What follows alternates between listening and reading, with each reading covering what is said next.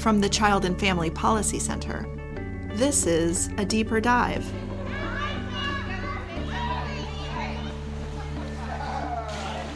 A Child Policy Podcast. I'm Ann Discher with the Child and Family Policy Center. Today, a deeper dive into an issue that's pretty much deeply embedded in the D N A of our organization, childcare. I'm here with my center colleague, Sheila Hansen, our early childhood guru, and Dave Stone, advocacy officer with United Way of Central Iowa. Dave and Sheila are in the front lines at the state capitol right now when it comes to childcare and childcare assistance issues in our state.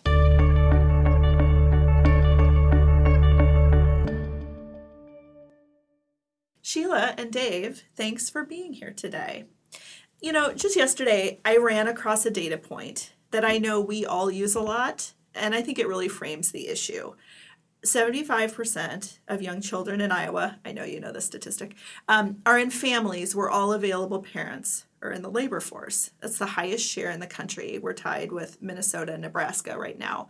Um, Clearly, Iowa, more than even the vast majority of states, needs a high-quality, affordable, accessible childcare system. Young parents of young children are working. So what do you think? Do we have that system?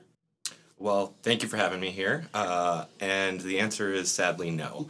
Um, if anything, in Iowa, the childcare system has very much been hitting a crisis point. And whether it be in terms of access uh, and the child care deserts that we have across the state uh, as a lack of providers are available, uh, or if it's the actual structure of our child care assistance program um, at the state level, which bars very needy families from gaining the access to the care that they need.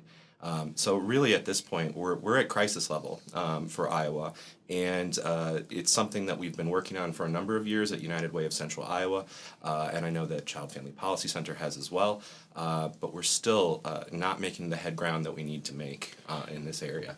And I want to tease out a couple of those points that you mentioned, and one is the idea of a child care desert. Can you talk about what that means? Um, yeah, generally speaking, if there, there's a percentage, if you have a certain number of slots um, unavailable and, uh, and, uh, and the number of children, um, so they just sort of compare that, um, those two together. And so if you have more children than you have slots available, then there's a child care desert. And uh, many of this, many of our counties do fall under child care deserts. And um, I don't recall the number off the top of my head, but Um, and the county that I actually live in, Webster County, is in a child care desert. And a lot of people don't think of Polk County as actually being short of child care, but Polk County is also short of child care. And do you think about um, Fort Dodge and Webster County, or even Des Moines, um, that there are child care centers, there are child care homes. Um, so then you think about those rural areas where there's very little uh, um, child care homes, or even even a child care center to be, you know, within a fifty mile radius. So families aren't able to access it within their own community. They may have to drive away from their own town or their own home to access child care. The best example I always bring up uh, this session is just last summer, uh, the only licensed child care center in Iowa Falls, uh, population five thousand here in our state, closed uh, as a result of, of being unable to make the finances work under our current system. So that town of five thousand people um, has no licensed child care center.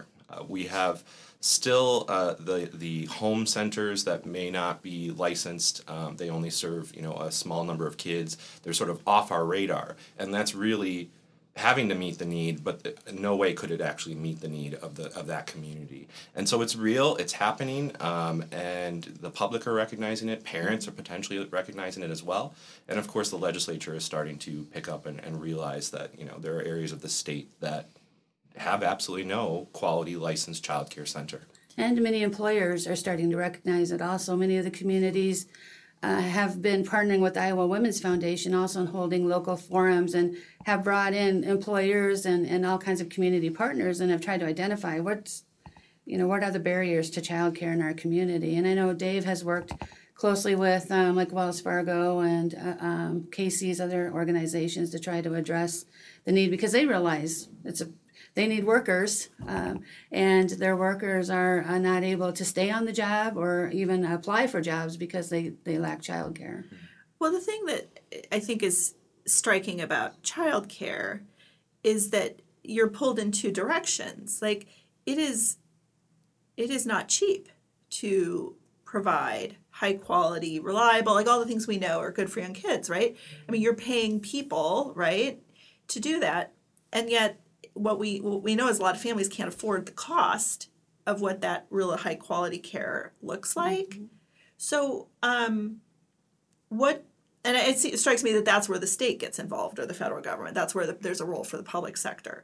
Um, so can you talk a little bit about the ways right now that our state helps navigate that disparity between what good quality childcare costs and what parents can afford? Well, uh, we at United Way produce a report every few years called the ALICE report, the Asset Limited Income Constrained and Employed Report. And effectively what it is is a cost of living report for every county in Iowa. And what we've found is, A, there's a lot of poverty out there, uh, and then potentially um, a lot more individuals who are working poor, uh, maybe one paycheck away, uh, maybe one Tire, flat tire or a broken bone away from financial despair.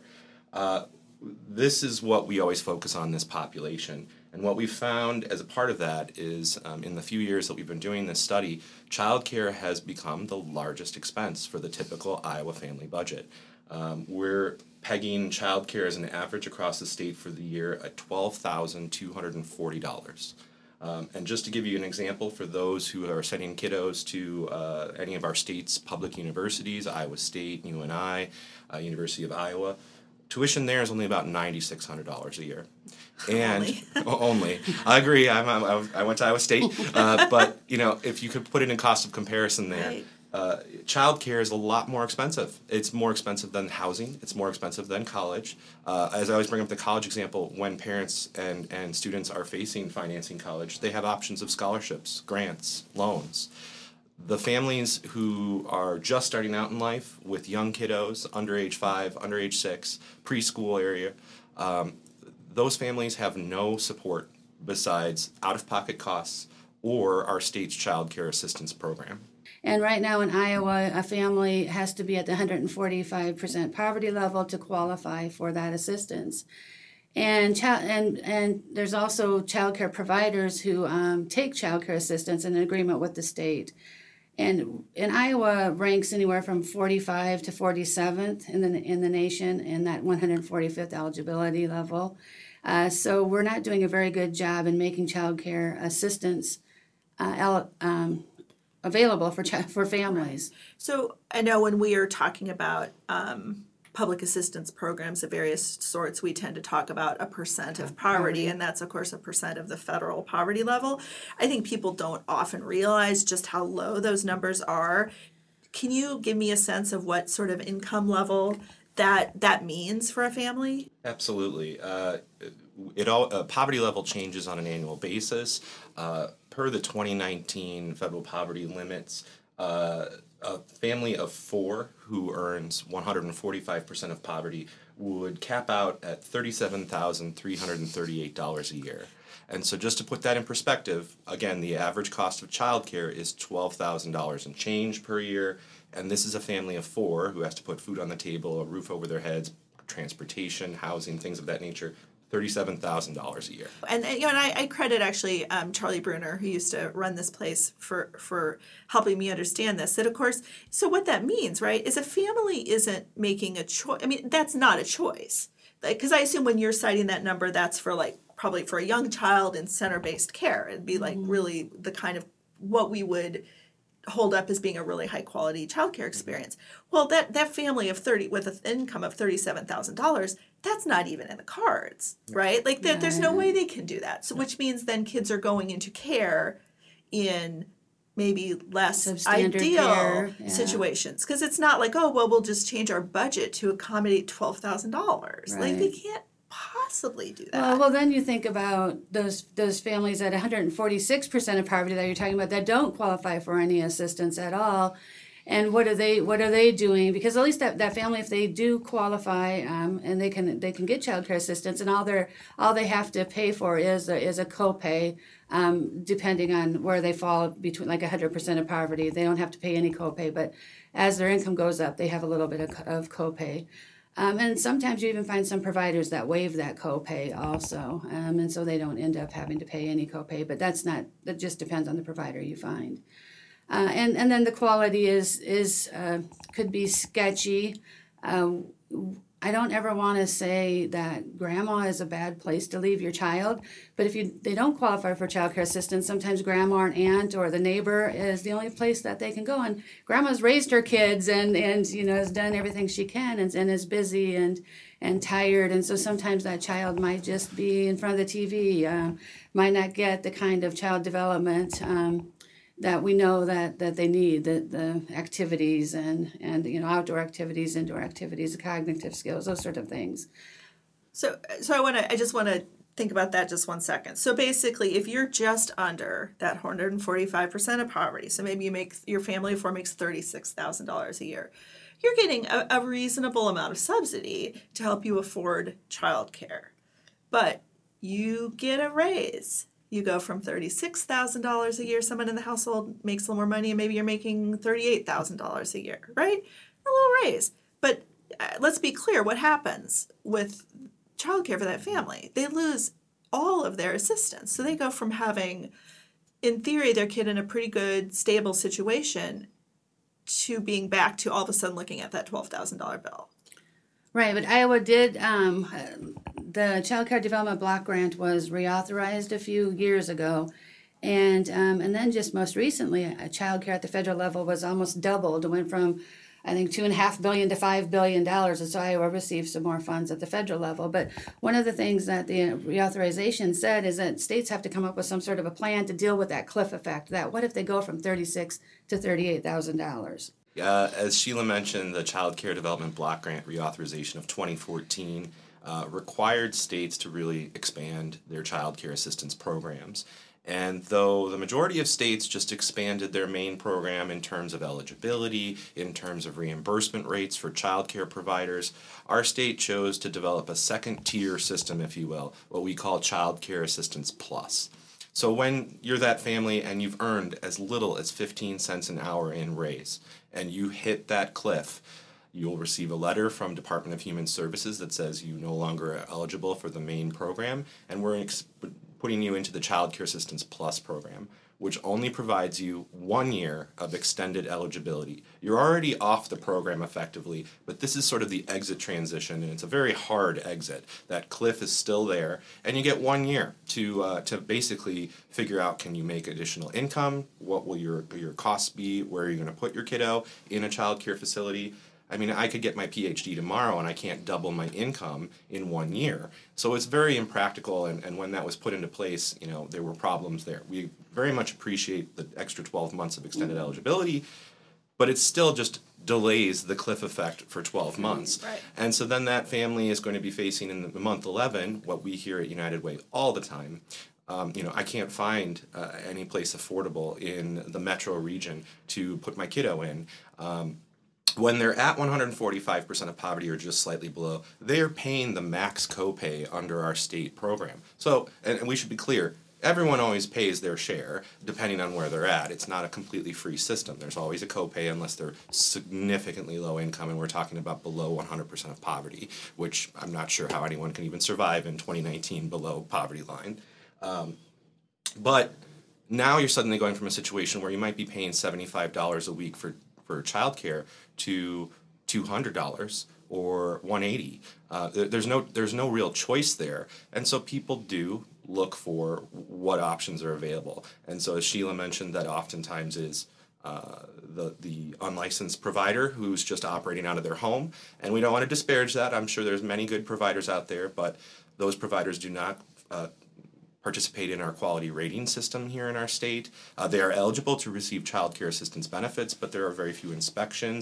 Any There's no real guarantee that there's... And an basic health and safety, exactly. Like C P R and first aid, and, and is the is the environment even safe? Are there, you know, vicious animals or, you know, those sorts of things. And then, you know, you think about the what this does to the child also, who has to jump from provider to provider. And and it, it it's, you know, we want consistent care, and that, that child deserves to have that same provider that follows them, um, you know, throughout their age until they're, at least they go to kindergarten and, and beyond.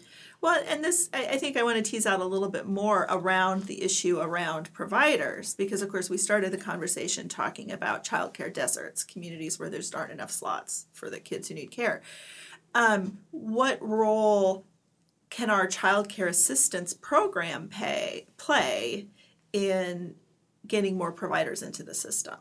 Well, since the reauthorization of the Child Care Development Block Grant that we mentioned earlier, they, um, the, the feds did say that in order for um, providers to get child care assistance, um, they had to at least start, they had to meet some certain standards. So they raised those standards a little bit. So lots of providers decided to just drop off and not do it at all. Um, what we're facing is a sort of two prongs. They get a they get a reimbursement rate from the from the state. Um, and their uh, reimbursement rate hadn't been really raised in the last several years, except for last year. We finally got a little bit of an increase for providers. And many of the providers have um, decided to not accept the reimbursement rates because it's so low. So what we're hoping is that more providers are going to start accepting the reimbursement rate, because it was just raised um, this last in, in January of two thousand nineteen. But what happened is providers also age out. Many providers decide to just take care of um, children because they have young children at home. Mm-hmm. Their children then go to school, so they're like, I'm done. I'm going to go back into a different field that pays more, and because I I don't have to pay for childcare anymore, because my child was yeah. at home with me. Or um, they also just have uh, decided that it's not, the pay is terrible. They're not gonna mm. they're not gonna do that anymore. Well, you know, my personal experience with childcare, which is a few years ago now, but both of those that's both those situations ring ring true. Um, my my youngest kid, my daughter, went to a fabulous childcare provider who was not actually registered, didn't need to be, because she had children at home. She cared for a few extra children just to bring in some money. And of course, now her children are older. She did childcare for a few years after, and now of course she's gone back into a, a different field. And I can also think of someone I know in my neighborhood, and she was a childcare provider, and actually not sure if she was registered or not, but did it in her home for a long time. It was a great, great provider. She um, took a job working at Outback at Outback Steakhouse, and it was a huge pay increase pay for increase, her. Yeah. She finally just decided she had to make more money. Absolutely. Yeah. Uh, you know, we we've been funding our child care centers at seventy-five percent of the two thousand six market rate, mm-hmm. plus small increases, two percent, three percent here or there, for years. And, you know, no one can function at two thousand six market rates. Uh, she, as Sheila mentioned, we were successful last year in a modest increase for childcare providers who reach those highest levels of the quality rating system. Well, what does that mean to hit a quality rating system four or five? Well, that means you have to have very highly qualified staff, Um, advanced degrees in early childhood education, potentially uh, some nursing skills or healthcare skills. All that costs money. And for a child care provider, um, hitting a level five in our state is almost impossible, because you can't make the funds back to that, that warrant all the costs that go into that quality center. So we hear it all the time. Uh, Q R S level five providers want to drop down to a four, or others aren't even incentivized to gain uh, up higher in the Q R S system because just the money isn't there to make it ends meet. And though many of these are pro- nonprofit providers, they still have bills to pay, they still have employee payroll to meet. The for-profit providers as well, um, they can't make it work under our current system as well.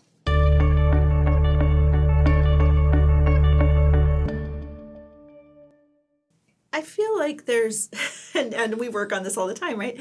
I feel like there's such a compelling story to be made, right, around how important childcare is for our state, and both for the, you know, the you know the healthy development of kids, but also this larger issue around workforce and helping people get into the workforce and stay in the workforce and and build their skills, and get their kids older and all, right? And I, I think. Like we have a governor who really has identified workforce development as an important issue and really has some fairly specific strategies around how to do that. We have communities where it's very clear, and communities represented by all kinds of folks in the capital. There are not enough child care slots in town, right? People have to drive to the neighboring town. I believe the Iowa Falls example, there were stories about people having to drive to Ames. Mm-hmm. Okay, so why on earth are we still sitting here? And, and I, I, I, it, one thing that struck me as I'm listening to this conversation, and, and I get to like ask the pointed question, like the leading questions, right? Um, so we're talking about, you know, first aid and, and Q R S this and reimbursement rates. I just wonder if there's some level of just rejection of that as a, if there's still this idea that, well, they're just kids. They should be mm-hmm. like that, that. We're just not quite ready to acknowledge childcare as as an important service that we provide. That's backed up by like where we know a lot of stuff, and it's prof- in professionalizing it. Do you get pushback around that kind of issue? I would I would agree with that. You know, it's still that early childcare issue of oh, they're fine. They'll get what they need. By the time they hit preschool or kindergarten, they're good. And, and you know, unfortunately, this issue is important because uh, brain development and architecture is largely in place, uh, eighty percent in place in the first three years of life. They're not in school yet. By age five, ninety percent of brain architecture is in place. Again, just potentially entering preschool. So while we all think, oh, the toddlers are just, you know, sitting down, playing with toys, watching cartoons, in reality, they're developing lifelong skills. It's how we set them up for their educational trajectory, their career trajectory. Um, you know, those first five years of life are critically important. That's a workforce issue. We're talking about the workforce of twenty years from now. We're also talking about the workforce of today in that those kiddos, Iowa is a declining population state. We want young families to be producing new young Iowans. And unfortunately, they have no place that's a quality setting for them to place their kid while they both go to work, while both available parents go to work. Um, and, and it's an unfortunate because, you know, this is both a future workforce issue and a current workforce issue. I've got some interesting stats about uh, just the parents in Iowa right now who are working. Due to childcare challenges, sixty-five percent of parents will show up late, leave work or early, or miss a day as a result of childcare issues. Provider calls in sick, they can't get the kiddo there in time, what have you.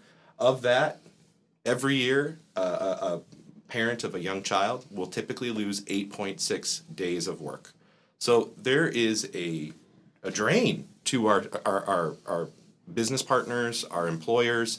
Um, you know, this is causing turnover, this is causing um, absenteeism, loss of productivity, and it's sort of a blind spot right now. Uh, and we've been working for years, um, Sheila and myself have been working for years to try and elevate this, but I think it's starting to finally, you know, we're starting to finally hit the nail on the head with folks that, oh, hey, I want to build a new business in my town, but I can't draw the young families because there's no childcare. Mm. A business isn't just going to open up on Main Street uh, without knowing that there is the supports, the workforce, and uh, you know the, the funding in place. Well, both Dave and Sheila, both of you, I feel like there are some success stories. There's communities really working. There are some employers who've really embraced the idea of making sure employees can get right. childcare. Can you each maybe tell me a little bit about things that we could take away from this as signs of, of hope? Yeah, I think it is reson- It is resonating, and I sort of tried to be patient. I've been patient for a long time, but I think about the four-year-old preschool program also when I think about childcare, and it took us a long time to really get to the point where we needed the state to say we need four-year-old preschool. Four-year-olds need to have that experience before they go to the K through twelve system, and and and then just hopefully I won't lose my point. But four-year-old preschool I think has been one of the barriers also to us getting more money for childcare, because I think a lot of the legislators thought that oh. we gave you four-year-old preschool, we're done with early childhood. And we're like, well, there's, you know, and so that's why we're trying to say, well, this is a workforce issue now, not just an early childhood issue. We've talked about the brain development, all of those things that young children need, and they think they took care of that with preschool, so now we need to let them know, well, this is a workforce issue. And also four-year-olds have, because Iowa only has a ten-hour-a-week program, um, there needs to be some wraparound care for those four-year-olds also. They need that child care that goes around around the four-year-old program. But um There, there have been some businesses that have stepped up to the plate, and you know, um, and are recognizing it. There was a business, um, I think, in, I can't remember, down south, who um, realized that they were. A police officer came into their business one day and said, um, "Do you realize that there are unattended children in your parking lot in cars?" And they said, well, no, we don't, what's, I don't know what's going on, but yeah, sure enough, there were unattended children. And what happened is that they had parents who were working um, two shifts, um, but there was just enough time in between, their, their shifts overlapped a little bit, so they had to leave their kids out there. Mm-hmm. So what that employer did is said, well, let, let's change our shifts. You know, let's, we'll give them some time so that it doesn't overlap, so that one can get home or they can change cars or whatever it is they need to do to make, because they realized that was an issue. I know that's very, that's, li- you know, a, a small example, but there are um, examples of, of them, of uh, businesses that are providing stipends, saying we're, give, we're going to give you a couple hundred dollars um, a month to help you pay for your child care. Or I've opened up child care centers on and provided slots for their for their employers' kids. There are a number of businesses in the Des Moines metro and across the state that provide on-site child care. Um, unfortunately, if we look at those, a majority of them are full. Mm-hmm. And not to name names, but Principal Financial Group has a on-site child care facility that has a wait list. And so if you're a new employee, if you're, in many cases, you, your child may age out before you have an opportunity of, of putting your kid in that care. But I also, you know, what our point is, is that business, nonprofits, and government need to come together to work on this issue, because no one sector can do it alone. Mm-hmm. And I just want to walk you through a picture of what would it mean if we just put childcare on employers. What does that mean? It's in, it's incentivized through stipends, as Sheila mentioned. There's on-site childcare, but for a business, let's say uh, a business that's located in Ankeny, Iowa, middle of the state effectively, they have on-site childcare for uh, their headquarters, but they have uh, uh, locations across the state. And those locations across the state include frontline employees, retail workers, who probably are making, you know, ten dollars, twelve dollars an hour. Um, that's an hour, you know, and one of those locations may be an hour and a half away from, from Ankeny, where their child care facility is. Is that worker in Atlantic, Iowa, supposed to drive an hour and a half in the morning to drop off their kiddo, hour and a half back to report to their flexible, algorithmic, scheduled shift, and then come back at the end of the night for that? It's not possible. It's not feasible. Is that business who's really committed to uh, helping their employees with child care then supposed to move away from their business model and open regional child care centers across the state where they have five, six, seven? Because, I mean, we're a big state. It takes three, three and a half hours to crisscross. Uh, you know, it's it's not feasible for business to do it alone. It needs to be business, nonprofits, and government coming together to make the whole system work. One of the things also in the the state has really not picked up. They're, I don't think the state is really meeting their end of the bargain either. They're, I'm looking at some statistics here, and the state general fund um, for F Y twenty eighteen is thirty-nine million dollars, for two, F Y nineteen, forty million dollars, F Y twenty, forty million dollars. And I mentioned earlier that the federal government um, had reauthorized C C D B G a few years ago. They finally put money towards it a couple of years ago and now. And that's the Child Care, Child Care Development, Development Block Grant. Grant. Thanks. And, and and doubled the amount, um, which is the biggest increase ever that, that child care had received at the federal level. So Iowa received some new funding. And that is reflective in some federal dollars on, on the same graph uh, um, that I'm looking at. Um, but they are still not fully using those federal dollars. Just this year's budget has a carryover of eight million dollars. So what does that mean? We're not using eight million dollars for some reason, and the state is still hasn't increased their share of the state budget.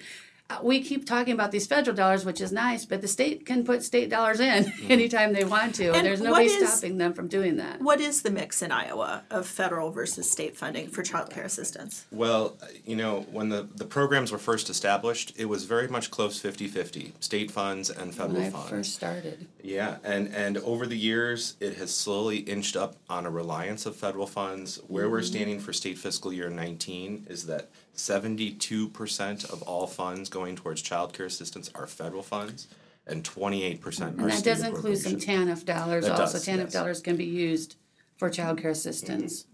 So basically, the the state of Iowa gets an influx of federal funds, both through the Child Care Development Block Grant and through the TANF block grant, which is actually used to be in the olden days when we provided cash assistance to families. That was how we did it. And we, I guess we still do it, just less of it. Um, and so then the state then makes choices around how it's going to use those right. funds within constraints. And there is a match requirement also. Right.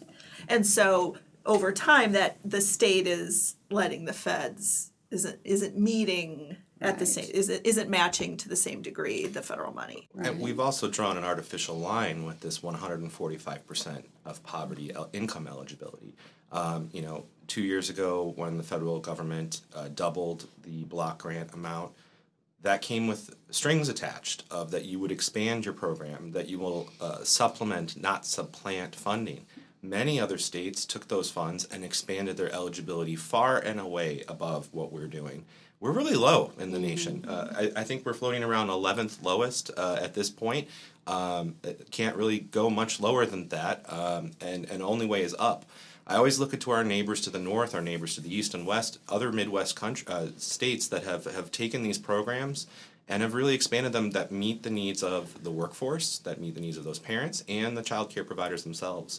Here we are, we've been at one forty-five for as long as I've been advocating for this program, um, and it hasn't moved yet. Um, other states, Minnesota to our north, there are areas that are hitting two hundred fifty percent of poverty. And on top of that, they have additional programs such as child care scholarships, which help reduce those co-pays for families to next to nothing. Um, and, and so that's kind of my example of when you do proper investments, when you really um, kind of uh, cultivate this program and understand the need and really work towards the needs of, of young families, uh, that's where we could be ten, fifteen years in the future if we focused in on these things. We're not there yet, though. Well, Dave and Sheila, thanks so much for coming in and talking, and thanks so Thank much you. for, you know, going up to the Capitol and fighting. I mean, beating your head. I mean, fighting the good fight every day. Exactly. Thanks. Thank you.